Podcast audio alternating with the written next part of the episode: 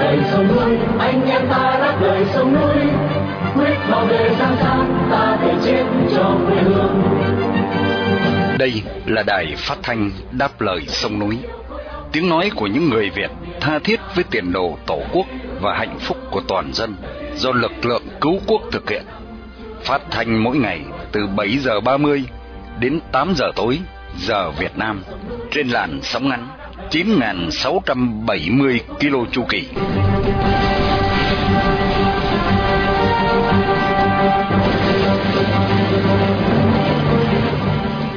Hướng Dương xin kính chào quý thính giả. Hôm nay thứ năm ngày 16 tháng 2 năm 2023 và là buổi phát thanh lần thứ 4296 của Đài Đáp Lời Sông Núi. Trong phần tin tức chúng tôi có những tin chính sau đây. Việt Nam biện minh cho việc tăng giá điện. Lượng điện thoại sản xuất từ Việt Nam giảm so với mức năm 2015. Liên Hiệp Quốc kêu gọi quyên góp 400 triệu Mỹ Kim cho Syria vì động đất. Philippines và Hoa Kỳ sẽ tổ chức tập trận quy mô nhất từ năm 2015 đến nay. Bão Gabriel gây thiệt hại nặng nề cho Tân Tây Lan. Sau phần chi tiết các bản tin, trong chuyên mục thời sự, mời quý thính giả tiếp tục theo dõi phần 2 và cũng là phần cuối, buổi nói chuyện giữa đặc phái viên Hồng Phúc với giáo sư Đỗ Như Điện về tệ nạn tham nhũng của Đảng Cộng sản Việt Nam. Và sau cùng chương trình sẽ được kết thúc với tiết mục Đất nước đứng lên với bài viết Nên minh bạch lý do Chủ tịch nước Nguyễn Xuân Phúc từ chức của tác giả Huy Đức. Đặc biệt buổi phát thanh hôm nay được sự bảo trợ bởi Tổ chức Phục hưng Việt Nam chi bộ South Carolina trong danh sách lịch vàng 365 ngày năm 2023. Đồng thời để vinh danh anh Nguyễn Trung Trực, một người Việt yêu nước đang bị giam cầm trong ngục tù cộng sản. Mở đầu chương trình, mời quý khán giả theo dõi phần tin tức sẽ được Hoàng Ân và Miên Dương trình bày sau đây.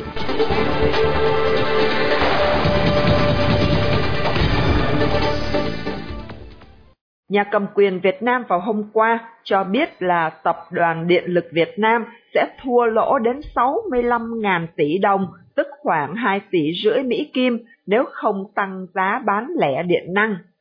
Trong thông báo vào ngày 15 tháng 2, nhà cầm quyền công bố tin xấu này, theo đó tổng khoản lỗ của Tập đoàn Điện lực Việt Nam trong hai năm 2022 và 2023 sẽ là gần 94.000 tỷ đồng, tức hơn 3 tỷ rưỡi Mỹ Kim.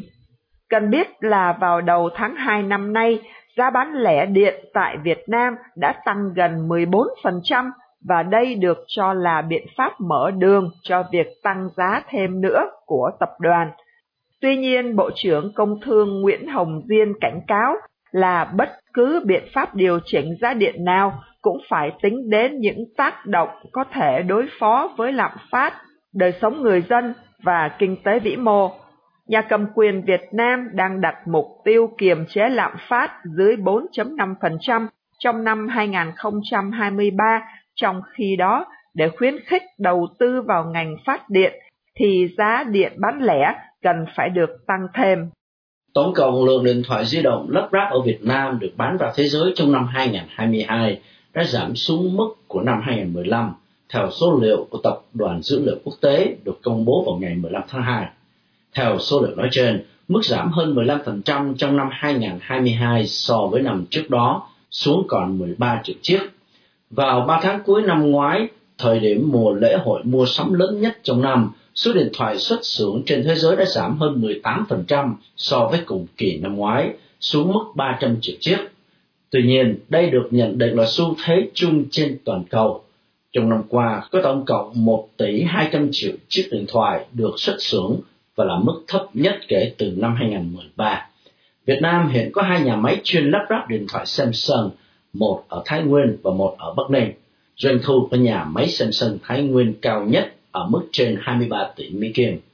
Trong khi đó, theo số liệu mới nhất của Hải quan Việt Nam, mức xuất cảng đồ dệt may trong tháng riêng vừa qua chỉ đạt khoảng 2 tỷ Mỹ Kim, giảm hơn 37% so với năm trước, với mức thu về gần 37 tỷ rưỡi Mỹ Kim. Cần biết là Quốc hội Việt Nam đặt kế hoạch trong năm nay là ngành dệt may sẽ đạt được 48 tỷ Mỹ Kim. Tổng thư ký Liên Hiệp Quốc vào hôm qua thứ Tư ngày 15 tháng 2 nhấn mạnh là gần 5 triệu người Syria đang cần hỗ trợ nhân đạo khẩn cấp sau trận động đất mạnh như bom nguyên tử với số người chết đã lên đến hơn 41.000 người ở Thổ Nhĩ Kỳ và Syria. Theo ông Antonio Guterres, điều kiện trước mắt là hỗ trợ về nơi ở, chăm sóc y tế và cung cấp lương thực với mức sơ khởi là 400 triệu Mỹ Kim. Sắp tới Liên Hiệp Quốc cũng sẽ kêu gọi quyên góp tương tự cho Thổ Nhĩ Kỳ với mức lớn hơn. Cần biết là Tổ chức Y tế Thế giới đánh giá thiệt hại của trận động đất vào ngày 6 tháng 2 vừa qua là thảm họa thiên nhiên bi thảm nhất ở Âu Châu. Vào ngày 14 tháng 2, lần đầu tiên kể từ năm 2020, một đoàn cứu trợ của Liên Hiệp Quốc vào được những khu vực do quân nổi dậy kiểm soát ở miền Bắc Syria. Đoàn xe gồm 11 chiếc xe tải của Tổ chức Di trú Quốc tế đã chở lều, mền mùng và chăn gối đi qua cửa ải Bab Bao Selam. Đây là một trong hai cửa ải mới được Tổng thống Syria Bashar al-Assad chấp thuận để nhận viện trợ nhân đạo quốc tế với thời hạn 3 tháng. Trước đó, đoàn cứu trợ quốc tế chỉ có thể đi qua cửa ải duy nhất Babao Hawa ở vùng Idlib thuộc đông bắc Syria do quân nổi dậy kiểm soát. Trong cuộc họp báo một ngày trước đó, một nhân viên phụ trách hoạt động nhân đạo của Liên Hiệp Quốc thú nhận là hoạt động hỗ trợ cho người bị nạn là không đủ. Nguyên nhân chậm trễ là do công tác hậu cần và sự nghi ngờ giữa các bên trong cuộc xung đột Syria. Quân nổi dậy từ chối đề nghị của nhà cầm quyền Syria là đưa viện trợ nhân đạo qua các vùng do nhà cầm quyền kiểm soát để chuyển tới các nơi bị thiên tai. Trong năm nay, quân đội hai nước Hoa Kỳ và Philippines sẽ tiến hành cuộc tập trận chung lớn nhất kể từ năm 2015, theo tuyên bố của Tổng tư lệnh quân đội Phi vào hôm 15 tháng 2. Cuộc tập trận nhấn mạnh mối quan hệ được cải thiện với Hoa Kỳ dưới thời Tổng thống Ferdinand Marcos Jr và sẽ diễn ra khi nước Phi lên án các hành động hung hăng của Trung Cộng ở Biển Đông, thậm chí cả việc chiếu tia laser quân sự vào một trong các tàu của Manila vào tuần trước. Cuộc tập trận thường niên có tên Balikapten sẽ được tiến hành vào quý 2 và có sự tham gia của nhiều binh sĩ, cao hơn con số gần 9.000 binh sĩ trong cuộc tập trận năm ngoái, theo Tổng tư lệnh quân đội Romeo Brunner nói với các phóng viên. Ông Brunner cho biết tất cả những bài diễn tập là nhằm đối phó với tất cả các mối đe dọa mà nước Phi có thể phải đối mặt trong tương lai, cả nhân tạo và tự nhiên.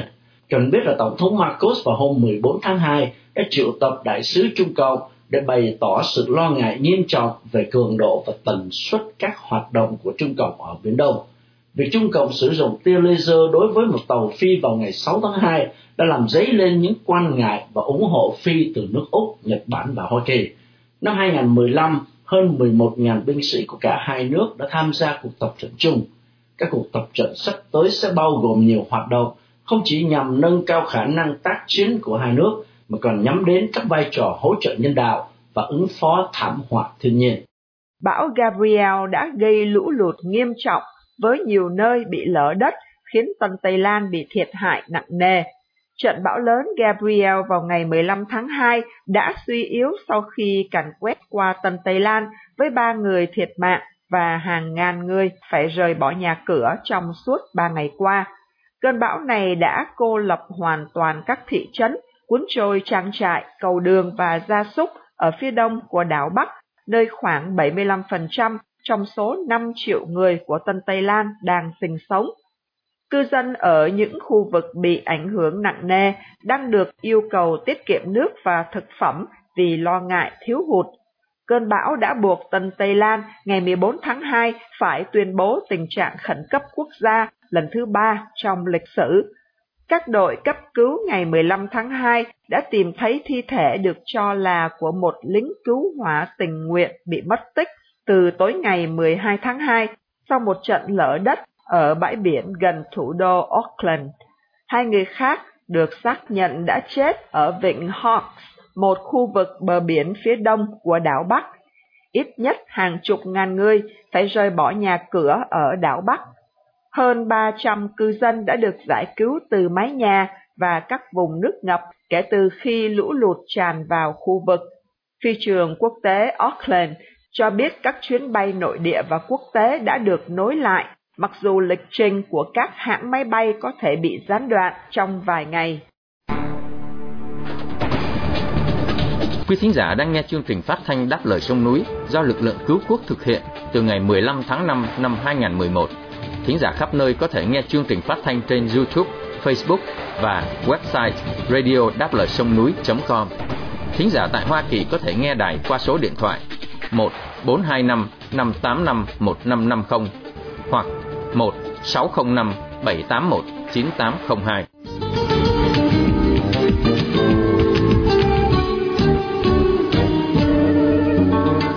Để tiếp tục chương trình, kính mời quý thính giả nghe tiếp phần 2 và cũng là phần cuối cuộc trao đổi của phóng viên Hồng Phúc với giáo sư Đỗ Như Điện về tệ nạn tham nhũng của Đảng Cộng sản Việt Nam.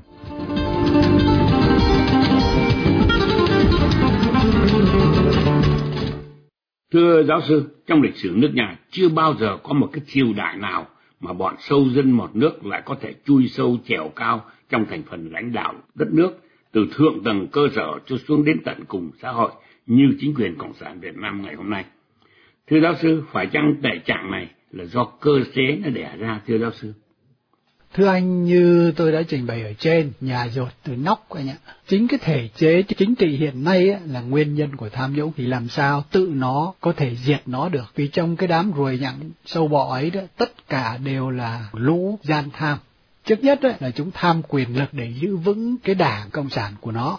Trong đảng thì chúng chia phe, chia cánh để tranh giành quyền lực và phân chia quyền lợi với nhau. Khi mà không đạt được những cái thỏa thuận đó thì xảy ra mánh mung lừa đảo, lường gạt và giết nhau. Đó là đấu tranh giai cấp bài học vỡ lòng của Cộng sản mà anh. Lớp cán bộ này qua đi thì lớp khác lại tiếp nối. Thế thôi. Chứ chúng đó có vì dân vì nước mẹ gì đâu. Một cái yếu tố khác mà ít người nói đến là Cộng sản nó không có tin có đời sống sau, không tin có linh hồn, không tin có sự sống vĩnh cửu, không tin có niết bàn, thiên đàng, địa ngục gì cả. Nên tha hồ làm bậy, miễn sao mà né tránh được pháp luật khỏi bị bắt vào tù là được rồi. Thưa giáo sư, mới đây bên trời Âu, Ukraine cũng đã phát động phong trào bài trừ tham nhũng trong hàng ngũ lãnh đạo quốc gia khá mạnh tay.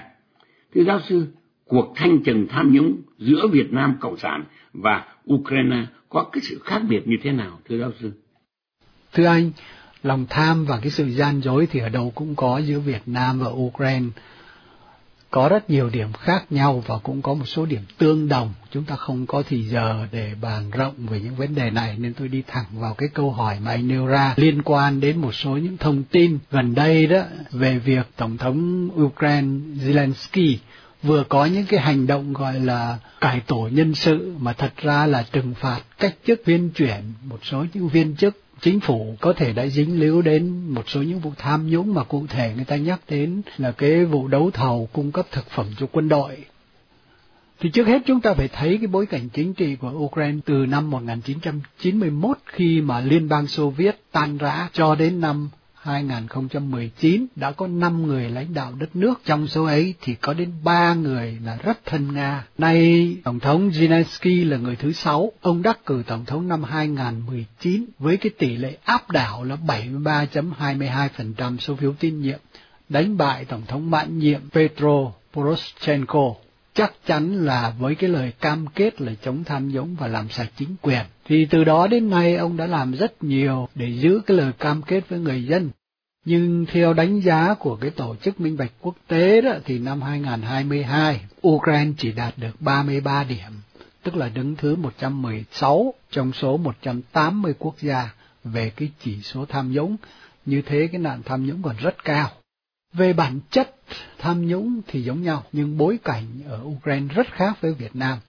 Trước hết ấy, là chúng ta phải thấy rằng cái hệ thống chính quyền đã trong nhiều năm qua, kể cả các đảng phái chính trị và cái thành phần làm việc trong chính quyền từ trên xuống dưới, thì có đến một phần ba là những người nói tiếng Nga và ủng hộ Nga. Chính cái thành phần này đã tìm mọi cách để làm suy yếu Ukraine, để tạo điều kiện cho Nga thôn tính Ukraine mà Putin đã, đã thực hiện từ năm 2014 cho đến nay, đó là một cái minh chứng rất rõ ràng. Vì vậy mà Tổng thống Zelensky chưa có thể thanh lọc hết các cái thành phần âm thầm hoạt động cho Nga ngay trong lòng đất nước và chính quyền ở hiện tại của Ukraine. Vì vậy nhân cơ hội mà đi xin viện viện trợ thế giới, Zelensky đã phải chứng tỏ cho thế giới thấy những cái khoản tiền viện trợ từ nước ngoài phải được sử dụng một cách đúng đắn và minh bạch nên ông đã mạnh tay trong những cái việc này và hy vọng là ông sẽ tiếp tục mạnh tay như vậy để chứng tỏ những gì ông đã cam kết với người dân Ukraine. Một cái điểm khác biệt với Việt Nam nữa đó là Ukraine là một quốc gia dân chủ, đa đảng, có tam quyền phân lập, tòa án ở đó không hề bị thao túng xử án theo cái lệnh của đảng cầm quyền như ở Việt Nam mà có những cái bản án bỏ túi đó. Và giả như Tổng thống Zelensky không hoàn thành được cái lời cam kết diệt tham nhũng thì chính người dân sẽ hạ bệ ông hoặc là sẽ không tái bầu ông lại vào nhiệm kỳ tới. Còn ở Việt Nam thì không hề có chuyện đó. Tất nhiên là còn nhiều điều khác nữa mà chúng ta không có giờ để bàn tới hôm nay. Thưa giáo sư, đây là câu hỏi sau cùng để chấm dứt cho cuộc phỏng vấn ngày hôm nay. Công trình kiếm củi đốt lò của ông Nguyễn Phú Trọng hiện nay liệu có thể thanh toán được tệ trạng tham nhũng tại Việt Nam hay không, thưa giáo sư? Câu trả lời của tôi là không, hoàn toàn không, thưa anh. Củi lớn nhất chính là Nguyễn Phú Trọng, chứ không phải ai khác đâu anh nhớ lại những cái chết đầy bí ẩn từ Nguyễn Bá Thanh cho tới Phạm Quý Ngọ, Trần Đại Quang, Thứ trưởng Giáo dục Lê Hải An, tiến sĩ Bùi Quang Tín, Nguyễn Văn Hùng, Phó chủ nhiệm Ủy ban Kiểm tra Trung ương, chưa nói đến những cái vụ chết như là để diệt khẩu trong cái vụ án tham nhũng gần đây, đó là vì sự tranh giành quyền lực giữa phe nhóm với nhau trong đảng mà thôi. Nói tóm lại cả cái nhà đã nó đã mục ruộng hết rồi thì chỉ còn cách phá đi xây cái nhà mới chứ không thể sửa chữa được nữa. Theo tôi, một khi Việt Nam chưa có dân chủ thật sự, chưa có bầu cử tự do, chưa có đa nguyên đa đảng, chưa có tam quyền phân lập rõ ràng, chưa có tự do ngôn luận, tự do báo chí, tự do lập hội, tự do biểu tình, thì tham nhũng sẽ còn dài dài ở trên đất nước của chúng ta thưa anh. Đó là vấn đề mà tôi nghĩ rằng người dân lúc này cũng đã nghĩ tới và mong rằng là họ sẽ vùng lên để giành lại cái quyền làm chủ đất nước thì may ra mới có thể cứu vãn được. Thưa anh. Chúng tôi xin chân thành cảm ơn giáo sư Đỗ Như Điện đã dành thời giờ quý báu để trả lời cho cuộc phỏng vấn ngày hôm nay.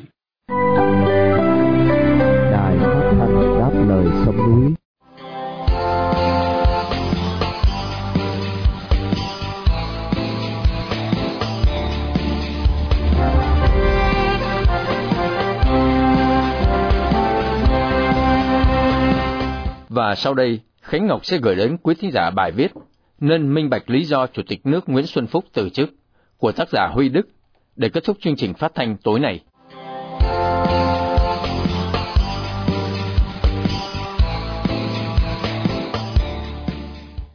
Gia đình tôi, vợ, các con tôi không tư lợi, tham nhũng liên quan đến Việt Á. Chưa bao giờ gặp giám đốc Việt Á ông Nguyễn Xuân Phúc đã sử dụng cơ hội cuối cùng trong phủ chủ tịch để gửi tới toàn dân lời thanh minh.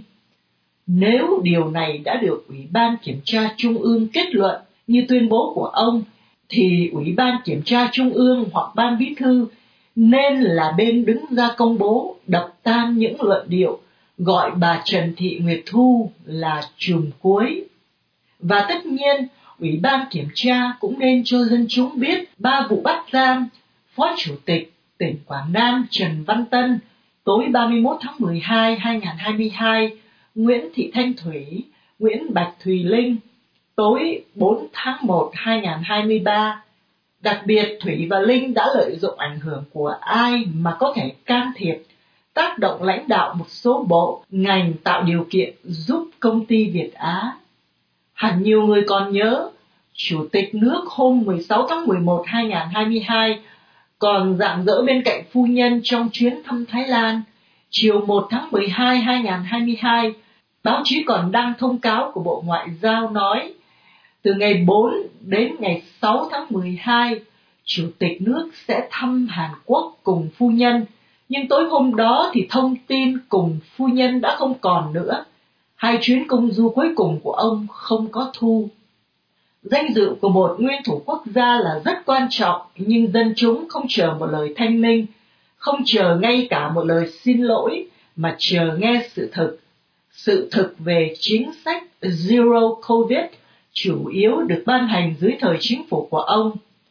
Bao nhiêu người bệnh Covid đã chết trong các trại tập trung, thiếu sự chăm sóc vì quá tải, bao nhiêu ánh mắt khắc khoải vì phút lâm chung không bóng người thân, bao nhiêu người mắc những căn bệnh khác đã chết vì không thể đến bệnh viện, vì không thể ra ngoài mua thuốc, bao nhiêu F1 đã thành F0 vì bị cách ly tập trung trong những cơ sở tạm bợ, đối diện nhiều hơn với nguy cơ lây bệnh.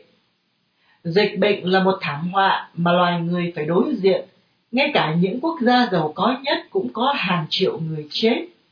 Nhưng không phải ở quốc gia nào ngay giữa tâm dịch dân chúng lại chịu đựng thêm nhiều bi kịch do chính chính sách chống dịch gây ra.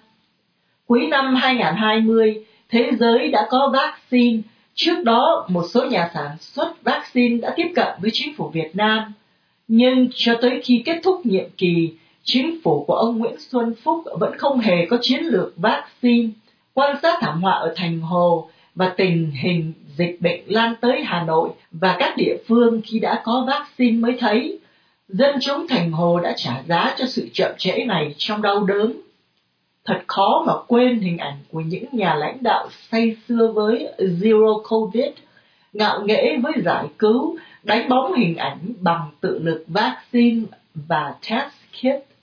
Ngay bên cạnh Việt Nam, chính phủ Campuchia không điều động đội Airbus 350 hay Boeing 787 đi giải cứu. Nhưng người Campuchia từ các vùng dịch trở về Phnom Penh chỉ mất 650 US dollar thay vì phải từ 2.000 rưỡi đến 3.000 US dollar như tự hào người dân Việt Nam. Đấy là con số chính thức trả cho tiền vé. Khi báo chí đưa lời thanh minh của nguyên chủ tịch nước Nguyễn Xuân Phúc, một người từng nằm ba tuần cách ly sau nhập cảnh nói, anh không thể nào quên được tiếng gào khóc của một đứa con, phải bỏ ra cả trăm triệu bay về vì cha hấp hối, bị giữ ở cơ sở cách ly không có nhà chịu tang cha được. Những người phải cố chen lên những chuyến bay giải cứu đều đang ở trong những hoàn cảnh ngặt nghèo. Không phải người xuất khẩu lao động hay sinh viên nào cũng thuộc gia đình khá giả. Nhiều bậc phụ huynh phải vay mượn để cho con trở về. Họ đâu biết trong số những đồng tiền mà họ trả cho công cuộc giải cứu đó phần lớn bị ăn chia họ đâu biết có lợi ích của người phân bổ khách sạn và kéo dài thời gian cách ly. Họ đâu biết hàng triệu người dân bị ngoáy mũi, có người bị phá cửa, còng tay lôi ra, không chỉ để chống dịch mà còn để tăng doanh thu cho Việt Á. Họ thực sự cần một ông chủ tịch nước bị chuất phế, đứng ra thanh minh.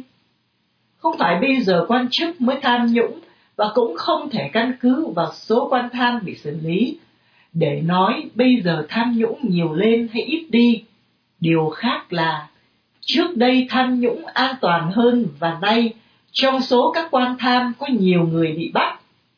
Tuy nhiên, ở năm thứ năm của công cuộc chống tham nhũng do Tổng Bí thư phát động mà tham nhũng vẫn vươn lên đến hàng tối cao.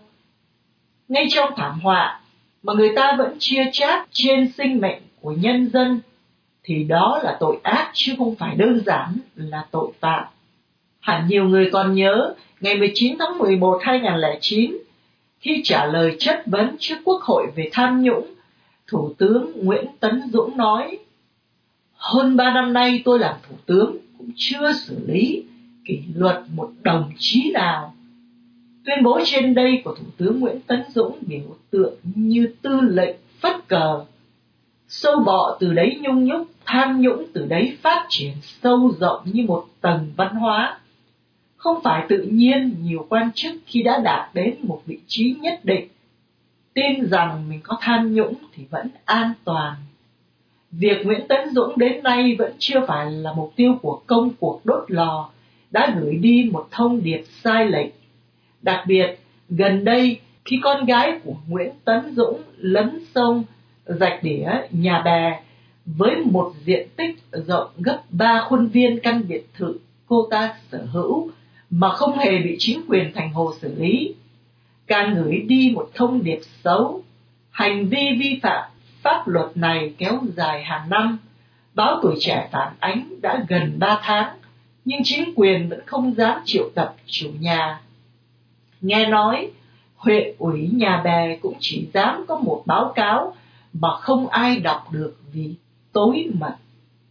Lấn chiếm 4.500 mét vuông đất mặt sông là ăn cướp, là chiếm đoạt tài nguyên quốc gia, chứ không phải vi phạm đơn thuần hành tránh. Bí thư thành ủy Nguyễn Văn Nên vẫn được tiếng là giữ gìn khá sạch, nhưng cương vị của ông không chỉ là giữ gìn trong sạch cho cá nhân. Việc chính quyền của ông bất lực trước con gái nguyên thủ tướng và thẳng tay với sai phạm của thường dân đã nêu một hình ảnh xấu của cả ông và thành phố. Hành vi coi thường nhà nước của Nguyễn Thanh Phượng và câu chuyện những người phụ nữ xung quanh Chủ tịch nước Nguyễn Xuân Phúc cho thấy khi thiết lập ở tầng nấc nào đấy, tính chất nửa vời, quan chức sẽ cố ngoi lên những nơi trú ẩn an toàn thay vì thôi tham nhũng. Làm quan dưới thời Nguyễn Tấn Dũng thật khó để không bị nhem nhuốc, nhưng hậu Tấn Dũng thì cần phải phân biệt loại quan chức biết sửa mình với loại quan chức vẫn ăn của dân không từ một thứ gì. Cần phân biệt những người khi ở cấp thấp cũng có phạm sai lầm, nhưng càng lên cao thì càng biết sửa mình, biết khát vọng làm thay đổi hình ảnh cá nhân và quốc gia. Với những người tưởng đã chuyển trệ ở trên cao, thì để quyền lực và lòng tham bịt tai bịt mắt. Minh bạch lý do bị phế truất của ông Nguyễn Xuân Phúc là rất cần thiết. Nếu ông xin từ chức vì có nhiều cấp dưới bị sai phạm, vì trách nhiệm chính trị của người đứng đầu, thì trong hệ thống chính trị này, chủ tịch nước chưa phải là người đứng đầu. Nếu những người xung quanh ông sử dụng ảnh hưởng của ông để trục lợi, thì không nên tiễn ông bằng hoa và sụt sùi nước mắt. Uy tín của một quốc gia không mất vì có nguyên thủ tham nhũng uy tín quốc gia chỉ mất khi nguyên thủ tham nhũng mà quốc gia bó tay và nhân dân thì chẳng biết đâu là sự thật khi kỷ luật đồng chí của mình nếu hỏi ai trong các đồng chí tin mình trong sạch, hãy giơ tay. Sẽ có bao nhiêu người giơ tay? Trong bảy năm qua, tuy đạt được những kết quả không thể không ghi nhận như bắt bớ, kỷ luật hoặc buộc thôi giữ chức hàng trăm cán bộ, nhưng gần như chưa có cải cách nào đáng kể. Xây dựng trong tương lai một môi trường minh bạch để quan chức không muốn tham nhũng không phải tham nhũng và không thể tham nhũng.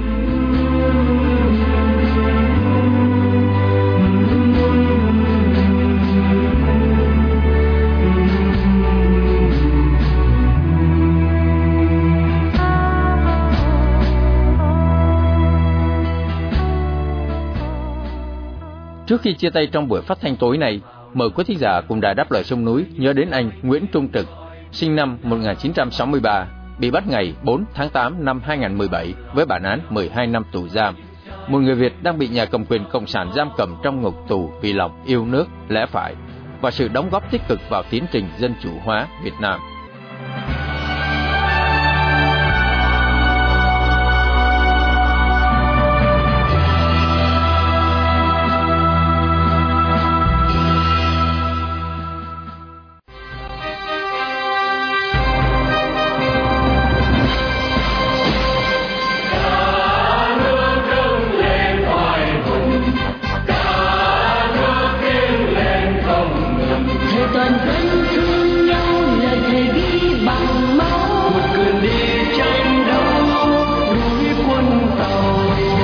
Chương trình phát thanh đáp lời sông núi hôm nay đến đây là chấm dứt.